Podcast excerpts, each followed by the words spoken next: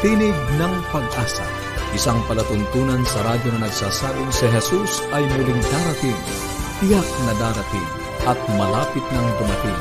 Kaya kaibigan, pumandakan siya sa lubungin.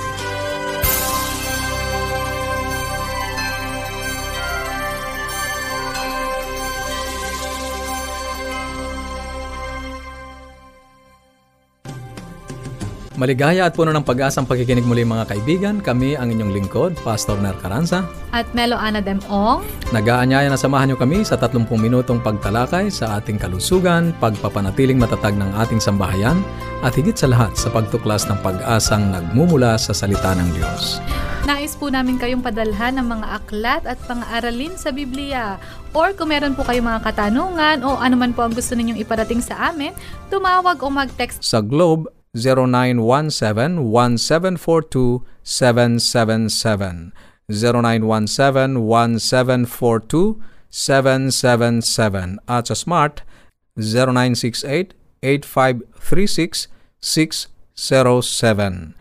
0968 8536 0968-8536-607. Meron din po tayong toll-free number para sa mga kaibigan natin dyan, ano, sa mga probinsya. Yan, At kahit nasa ibang bansa po kayo, saan Pastor Nair? Sa 1-800-132-20196. Maaari ka rin magpadala ng mensahe sa ating Facebook page, facebook.com slash awr Luzon, uh, Philippines. O kaya ay dumalaw sa ating website, www.awr.org. Uh, Mag-send ng email sa connect at adventist.ph. At sa pagpapatuloy ng ating uh, gabay sa kalusugan, binabaybay pa rin natin ang walong prinsipyo ng kabuuang kalusugan sa salitang New Start. At ngayon ay nasa Letter R na Letter tayo, R. Malapit na tayong matapos. Oh, So, bago natin simulan, i-review muna natin, ano? E N-E-W-S-T-A-R-T. Sige nga, letter N stands for nutrition. E, Ex- exercise. exercise. W, Water. water. S, Sunlight. sunlight. T, Temperance. temperance. A, Air air. and R, rest. Ayan. At ang huli po natin ay tungkol sa trust. So, R, rest, pagpapahinga. Ngayon po ay dadagdagan natin yung pinag-aralan natin kahapon tungkol sa pagtulog. Alam niyo po ba na ang tulog ay tumutulong din sa mga kabataan natin, sa mga bata, ano po, na mas makapag-isip ng mabuti. Ang sapat na tulog po sa mga bata ay tumutulong sa wastong paglinang ng kanilang mga utak at magkaroon sila ng mabuting memorya. Bukod po yun sa, syempre, nagpapalakas ng ating immune system at tumutulong din, Pastor Nair, na magkaroon ng mabuting asal. Nasumpungan po sa isang pag-aaral, ano na ginawa, nagsiyasat sila ng 3,120 na mga estudyante sa high school. Ayan. At in-interview po nila ang mga estudyante. Yung mga estudyante na nag-describe, nilarawan nila yung sarili nila na nahihirapan, bumabagsak sila sa school. In fact, may mga grades sila na C, ganyan, D. Ayan, nagsabi sila na sa gabi, kahit may pasok sila the following day, sa kinabukasan, sila ay natutulog minsan ng 40 minutes late, 25 minutes late kaysa dun sa ibang mga estudyante. Imaginein mo, ganun lang difference yung late na tulog nila. Pero ang laki ng difference sa performance nila sa school. Mhm. Ano po? Ang laki na nagagawa ng tulog talaga. Ayan, at tumutulong ito talaga sa ating mga anak, ano mga kabataan na mas makapag-isip sila ng mabuti, mas makapag-perform ng maganda sa mga eskwelahan. Ano pa pong mga iba pang negatibong epekto ng kawalan ng tulog? Isa dito yan, Pastor, ay yung daw sakit sa puso. Aba? Nag-aambag daw ang kawalan ng tulog sa sakit na puso. Paano? Ayon sa Center for Sleep Disorder Medicine, ang sabi ay ah, ginawa nila itong ulat, kaakibat nila isang prominenteng university. Nag-ulat sila na ang insomnia ay may kaugnayan sa mataas na panganib para sa pagkakaroon ng hypertension. Ang sabi ni David White at ni Sanjay Patel, galing ito pastor sa Harvard Medical School, nag-ulat sila na itong pag-aaral nilang ginawa, 10 years ha, 10 years. 70,000 na mga kababaihan ang kanilang na-interview. Ano po? At nakita nung kanilang pag-aaral na yung mga natutulog ng limang oras lamang sa gabi ay merong 40% na mas mataas na pagkakaroon ng atake sa puso kaysa doon sa mga natutulog ng walong oras. Ayan. Ayan. Ilan lang po yan sa mga negatibong epekto ng kawalan or kakulangan ng tulog. Malalaman pa natin kung ano pang mga negatibong epekto ng kakulangan or kawalan ng tulog. Kaya po sa ating mga magulang, ano, nakita natin yung epekto ng tulog sa mga bata, lalo na sa mga batang lumalaki, sa isipan nila, no, at maging sa kanilang asal, patulugin po natin sila ng maaga. Ugaliin natin na disiplinahin po sila ano para makakuha sila ng sapat na tulog na para rin naman sa kanilang kapakinabangan. Magpapatuloy po tayo at ah, nais naming ihandog sa inyo ang natatanging awit mula kay Lindel ah, Recto, Munting Bayan.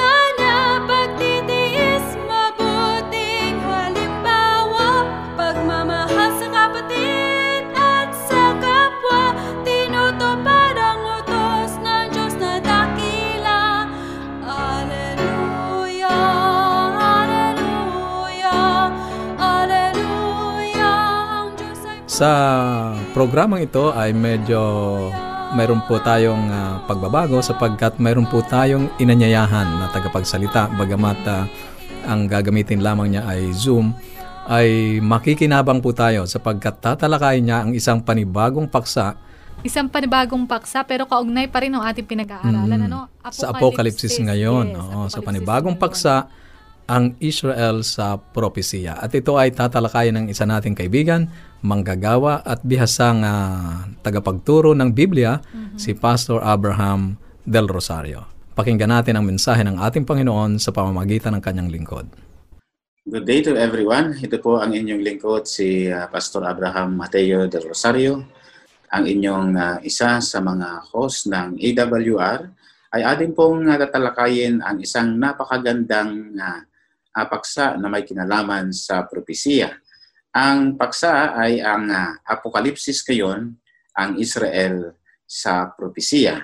Ito ay isang napakahalagang uh, aralin na kung saan ay malalaman natin kung ano na po ang kalagayan ng propesiya ng Diyos simula nung nagdaang panahon sa ating kapanahonan at sa mga panahong ah, darating.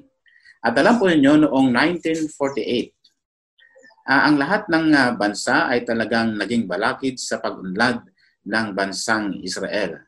Dalawang beses silang ah, nawasak at natalo, ngunit ngayon muli silang naging isang matibay at matag na bansa. At ngayon ay halos ang mga sangkakristyanuhan ay nakatingin sa Israel sa gitnang silangan at ah, para sa kanilang ah, pag-unawa sa banal na kasulatan ay kanilang sinisikap na pag-aralan kung ano ang kalagayan ng sanlibutan. Ang isa sa pinakatanda, mga minamahal, ay ang pagpapanumbalik ng Israel bilang isang bansa at ang paghahanda ng pagtatayong muli ng sina- sinaunang templo sa Jerusalem.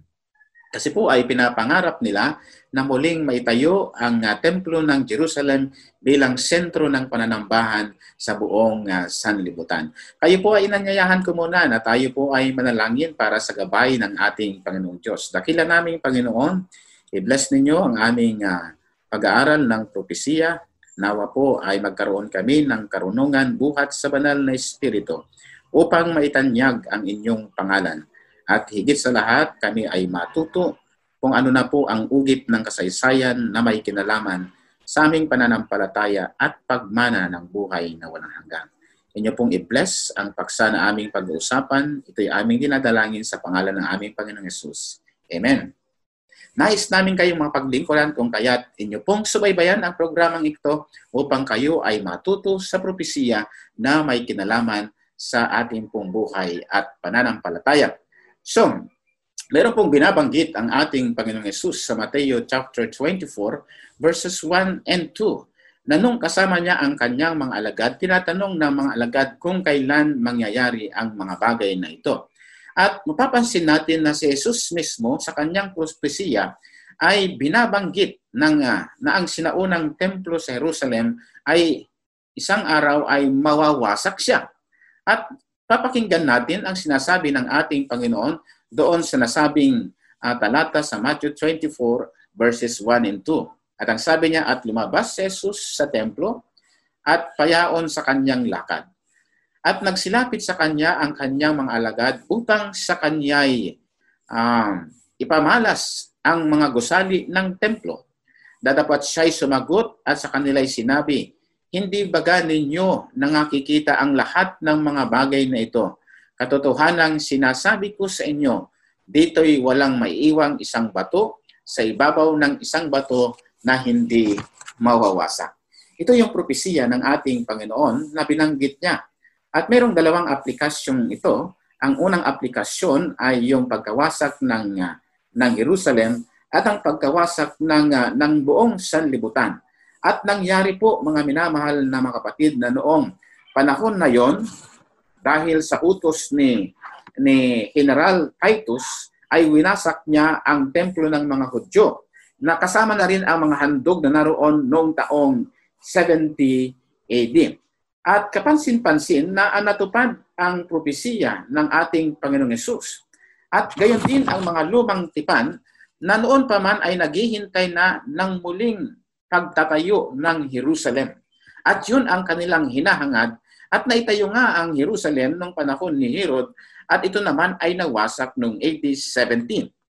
Ngayon, ay meron pong binabanggit si propeta, binabanggit si propeta Amos sa Amos chapter 9 verse 11 na sabi niya sa araw na yaon ay ibabangon ko ang tabernakulo ni David na nabuwal at tatakpan ko ang mga sirang niyaon at ibabangon ko ang mga guho niyaon at aking itatayo na gaya ng mga araw ng una.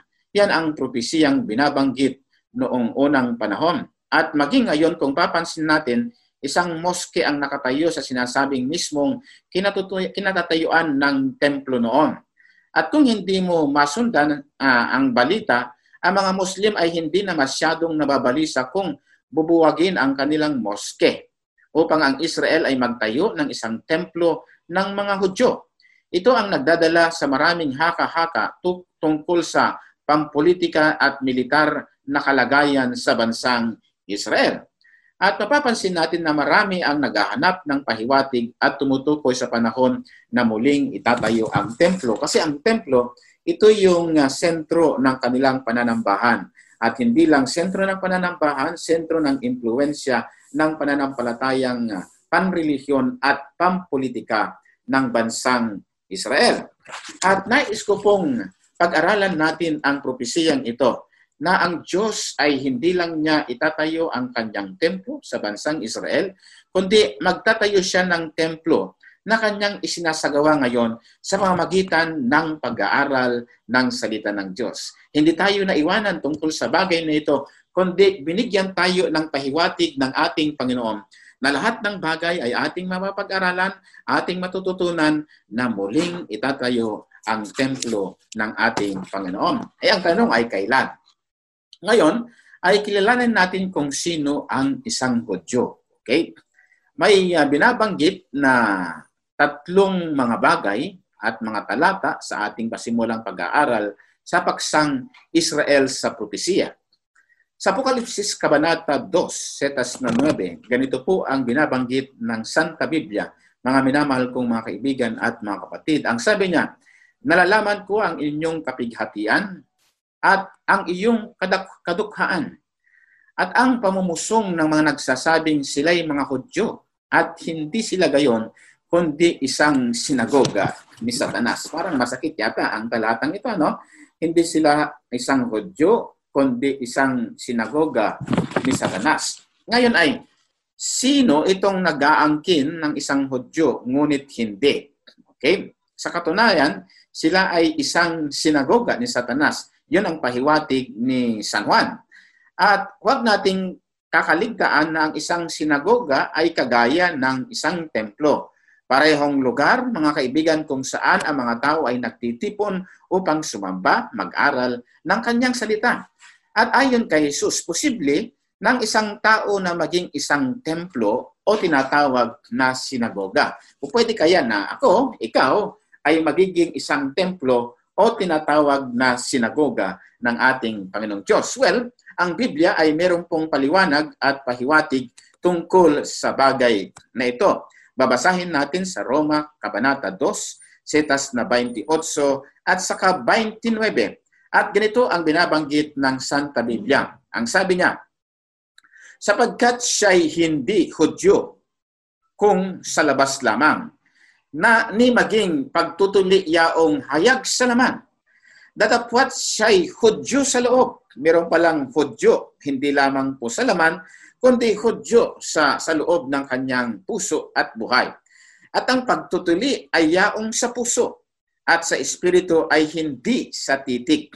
Ang kanyang kapurihan ay hindi sa mga tao, kundi sa Diyos. So, meron palang tinatawag na na spiritual Jew at meron namang tinatawag noon na physical Jew. At hanggang ngayon ay existing ang mga taong ito. Pero may mga Hudyo din sa spiritual at pagsunod sa pamantayan ng ating Panginoon. Ngayon, uh, kung uh, kung ang isang tao ay isang panlabas o physical na Hudyo, posible na hindi siya tunay na isang Hudyo. Yun ang maliwanag na ating tatalakayan. Ano? Ngayon, sino ang isang Hudyo na sa panlabas o tinatawag na physical lamang, ngunit hindi talaga isang Hudyo? Ano ang pagkakaiba ng pagitan ng isang physical Hudyo o tinatawag na isang tunay na Hudyo at isang spiritual na Hudyo. Ito ay ating titignan upang malaman ninyo mga minamahal ko na meron palang physical, spiritual na Hudyo. Ganito ang binabanggit sa Roma, Kabanata 9, setas na 6 hanggang 8. Papansinin natin ito mga minamahal kong mga kaibigan. At ang sabi niya, Datapwat hindi sa ang salita ng Diyos ay nauuwi sa wala sapagkat hindi ang lahat ng buhat sa Israel ay mga taga-Israel. Ni sapagkat sila'y binhi ni Abraham ay mga anak na silang lahat, kundi kay Isaac tatawagin ang iyong binhi. Sa makatuwid ay hindi ang mga anak sa laman ang mga anak ng Diyos, kundi ang mga anak sa pangako ang siyang ibibilang na isang binhi. So, hindi sa laman nakukuha ang pagkatawag at pagiging anak ng Diyos, kundi sa mamagitan ng pagsunod ng kanyang mga lituntunin, pagsasakabuhayan ng kanyang mga salita, at pag-reflect sa ating pong mga buhay ang pamamaraan ng ating Panginoong Yesus. Ngayon, nangahulugan ito na si Abraham ay may mga anak o tinatawag na descendants na hindi niya mga supli. magandang uh, magandang pag-aaral ito, ano? At uh, paano nangyari yon? So, ang ipinanganak sa isang pamilya ay hindi nangangahulugan siya ay bahagi ng pamilyang iyon. Ano ang gustong sabihin ng Diyos sa atin? Okay, tungkol sa bagay na ito, mga minamahal. At tatalakayin nating mabuti. Hindi kaya ang mga kakaibang talatang ito ay nais ipahayag sa atin na hindi natin napagtuunan ang tunay na kahalagahan ng Israel sa propesiya? Ano talaga ang propesiya ng Diyos tungkol sa bansang Israel? Well, pag-aaralan natin ang binhi ng babae. Doon pa lamang sa lamanan ng Eden ay meron tayong tinatawag na proto-evangelion. Right after ng pagkakasala ni Adan at sa ni Eva, meron na tayong tinatawag na the first proclamation of the gospel in the Garden of Eden. At papansinin natin ito at titignan natin kung paano ipinaliwanag ng ating Panginoong Diyos. At ganito po ang uh, ating pong pagpapaliwanag din eh. Ang sabi na pag-aralan na natin ta- ang tagpong ito, ano? At nabanggit ko kanina, na nang nilikha ng Diyos ang isang perpektong sanlibutan, kung saan ang lahat ay kanyang ipinadineclare na lahat ng bagay ay napakabuti. Nabanggit niyan sa Genesis chapter 1, verse 31. At nilakha niya ang kanyang uh, uh, obra maestra. Ito yung uh, kanyang crowning act of creation. Ang lalaki at babae, ang ating mga sinaunang mga magulang, sina Adan at saka si Eva. At sila ay inilagay sa lamanan na Eden upang sila ay mangasiwa nito. At naglagay ang Diyos ng palatuntunan upang ma, ma, mapanatili ang kanilang ugnayan at masubok ang kanilang katapatan sa ating Panginoon. Ngunit sa halip na magtiwala sila sa Diyos at sundin ang kanyang pamantayan, ay kanyang uh, binigyan ng paalala na huwag silang lalabag sa palutuntunan ng Panginoon. At ito ay kanilang isinagawa sa kanilang buhay hanggang si Eva ay naniwala sa ahas na ito naman ay walang iba kundi ang demonyo, ang Diablo, at tinatawag na satanas ay nilabag nila ang utos ng Diyos dahil sa panliling lang na ginawa ng demonyo. Ang Diyos sa kanyang walang hanggang biyaya at awa na nakita ng tao sa kanyang kahalagahan ay gumawa ng isang pangako ng pagpapalaya na matatagpuan sa Genesis chapter 3 verse 15. Ito yung natawag natin na nabanggit ko kanina na proto-evangelion. Meron ng first proclamation na nangyari sa Garden of Eden. Ito ay pagpapalaya tungkol sa pagkaalipin ng tao dahil sa paghari-harian ng demonyo sa sanlibutan. Okay, ang sabi niya, at papag-alitin ko ikaw at ang babae at ang iyong binhi at ang kanyang binhi. Ito ang dudurog ng iyong ulo at ikaw ang dudurog ng kanyang sakop. So sinabi ng Diyos sa Ahas, si Satanas, na magkakaroon ng pagkakaalit, magkakaroon ng paglalaban, magkakaroon ng tinatawag na pag-aaway sa pagitan niya ha, at ng babae at gayon din ng kanyang binhi. Kung ang binhi ng ahas ay mga sumusunod kay Satanas, ay kung magkagayon ang binhi naman ng babae ay ang mga nagkamit ng pangwakas na tagumpay laban kay Satanas, ang tunay na bayan ng Diyos. Ito yung, yung binhi ng demonyo, ito yung mga taong ayaw sundin ang nilalaman ng banal na kasulatan. Ayaw sundin ang pamantayan ng Panginoon. At ang binhi naman ng babae, ito yung mga tagasunod sa pamantayan ng Panginoon na kanilang isinakasakabuhayan ang utos ng ating Panginoong Diyos. So therefore, si Adan at Eva ay nagkamali ng pagpapakahulugan sa propesiyang ito. Nang ipangako ng Diyos na ang binhi ng babae ang dudurog sa ulo ng, ng, ng demonyo, ay nag-iisa lamang ang babae sa buong planeta at iyon ay si Eva. Okay? Ang kanilang pagkakamali ay kanilang inakala na literal ang pangako ng Diyos na sila ang dudurog. Ano? At uh, kaagad ay umasa sila na sa ipinangakong binhi. At ang binhin yon ay pinaniwalaan nila na si Cain ay binhi na siyang dudurog sa ulo ng ahas. Ang kanilang panganay na anak na ang ibig sabihin sa Hebrew ay natamo. Si, si Eva ay nagpatuloy sa pagsasabing nagkaanak ako ng lalaki, ang Panginoon. At inakala nila na sa pagkapanganak kay Cain ay natanggap na nila ang ipinangakong binhi ng ating Panginoon na balang araw ay isang siya ang dudurog sa ulo ng ahas. Ngunit si Cain ay nabigo, ang tanging ulo na kanyang dinurog ay ang ulo ng kanyang kapatid na kanyang pinatay. At makikita natin na ang Diyos ay mas may higit pang nasa isipang kaysa sa literal na pagpapakalhugan ng propesiya. At ang binhin yon na ipinangako ng ating Panginoong Diyos ay hindi si Cain, hindi manggagaling sa sa tiyan at sinapupunan ni Eva. Ito ay binhi na walang iba kundi ang ating Panginoong Yesus, ang Misaya na darating na siyang magliligtas sa buong sanlibutan. Okay?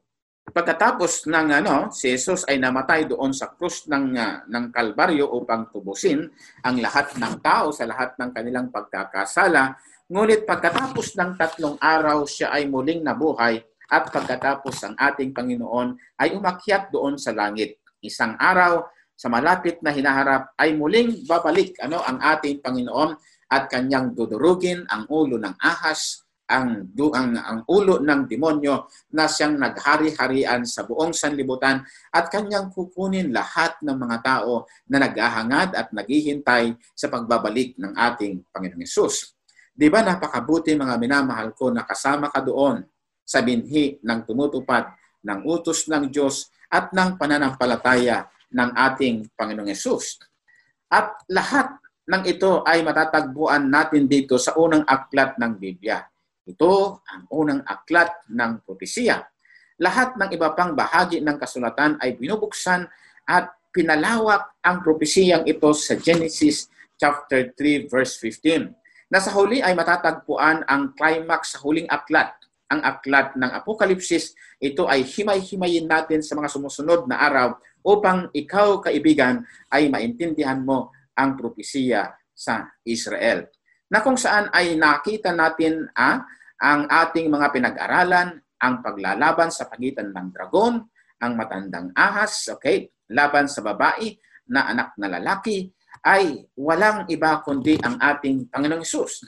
Si Jesus ang binhi ng ba- babae na isang araw ay babalik siya, dudurugin na niya ang ulo ng demonyo, ang ulo ng ahas. Sa buong natitirang pag-aaral ng Apokalipsis, mga namahal ko at mga kaibigan, ngayon ay bubuksan natin ang kapana-panabik na pag-aaral tungkol sa propesiya na naghahayag tungkol kung paano muling maitatag ng Diyos ang kanyang kaharian sa lupang ito. Tayo po ay manalangin para sa gabay ng ating pong Panginoong Diyos. Dahilan namin, Panginoon, salamat na naman sa isang karunungan ng propesiya na inyo pong ah, itinuro sa amin sa magitan po ng pagpapahayag ng inyo pong banal na salita. I-bless ninyo ang aming mga masugid na taga-subaybay ng EWR sa kanilang pakikinig sa kanilang radio, sa kanilang panunood sa FB, ay patuloy silang pagpalain o Panginoon at magkaroon ng unawa at karunungan buhat sa kapangyarihan ng banal na Espiritu. Salamat po sa inyong katunugunan. I-bless ninyo ang aming mga kaibigang nakikinig sa programang ito. Ito ay aming dinadalangin sa pangalan ng aming Panginoong Yesus. Amen. So maraming salamat mga minamahal kong mga kaibigan sa inyong pagsubaybay. Good day, pagpalain tayo ng ating Panginoong Diyos. Maraming maraming salamat, Pastor Abe. Kung meron po kayong mga katanungan, kung nais niyo pa pong siyasatin ang Biblia ng mas malalim, o kung gusto niyo po makatanggap ng aralin sa Biblia o mga aklat na aming pinamimigay, maaari po kayong tumawag o i-text po ang inyong kompletong pangalan at address Sa Globe, 0917 1742 777. 0917 1742 777. At Smart 0968 8536 607. 0968 8536 0968-8536-607. Ulitin ko rin po yung ating toll-free number para po kayo ay makatawag ng libre yung aming mga kaibigan sa probinsya at maging yung mga nasa ibang bansa. Ito po ang ating toll-free number 1-800-132-20196. Marami pa po tayong mga aklat na ipinamimigay, ngunit paalaala po sa mga nagte-text o nagpapadala ng mensahe, kumpletong address po. At sa atin pong pansamantalang paghihiwa-hiwalay, baunin ninyo ang salita ng ating Panginoong Diyos sa Apokalipsis Kabanatang 22, Talatang 20, ang nagpapatuto sa mga bagay na ito ay nagsasabi, Oo, darating ako.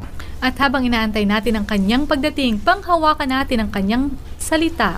Sa Isaiah 59.1, narito ang kamay ng Panginoon ay hindi maikli na di makapagliligtas, ni hindi mahina ang kanyang pandinig na ito'y hindi makaririnig. Hanggang sa muli. Ito po ang tinig ng pag-asa.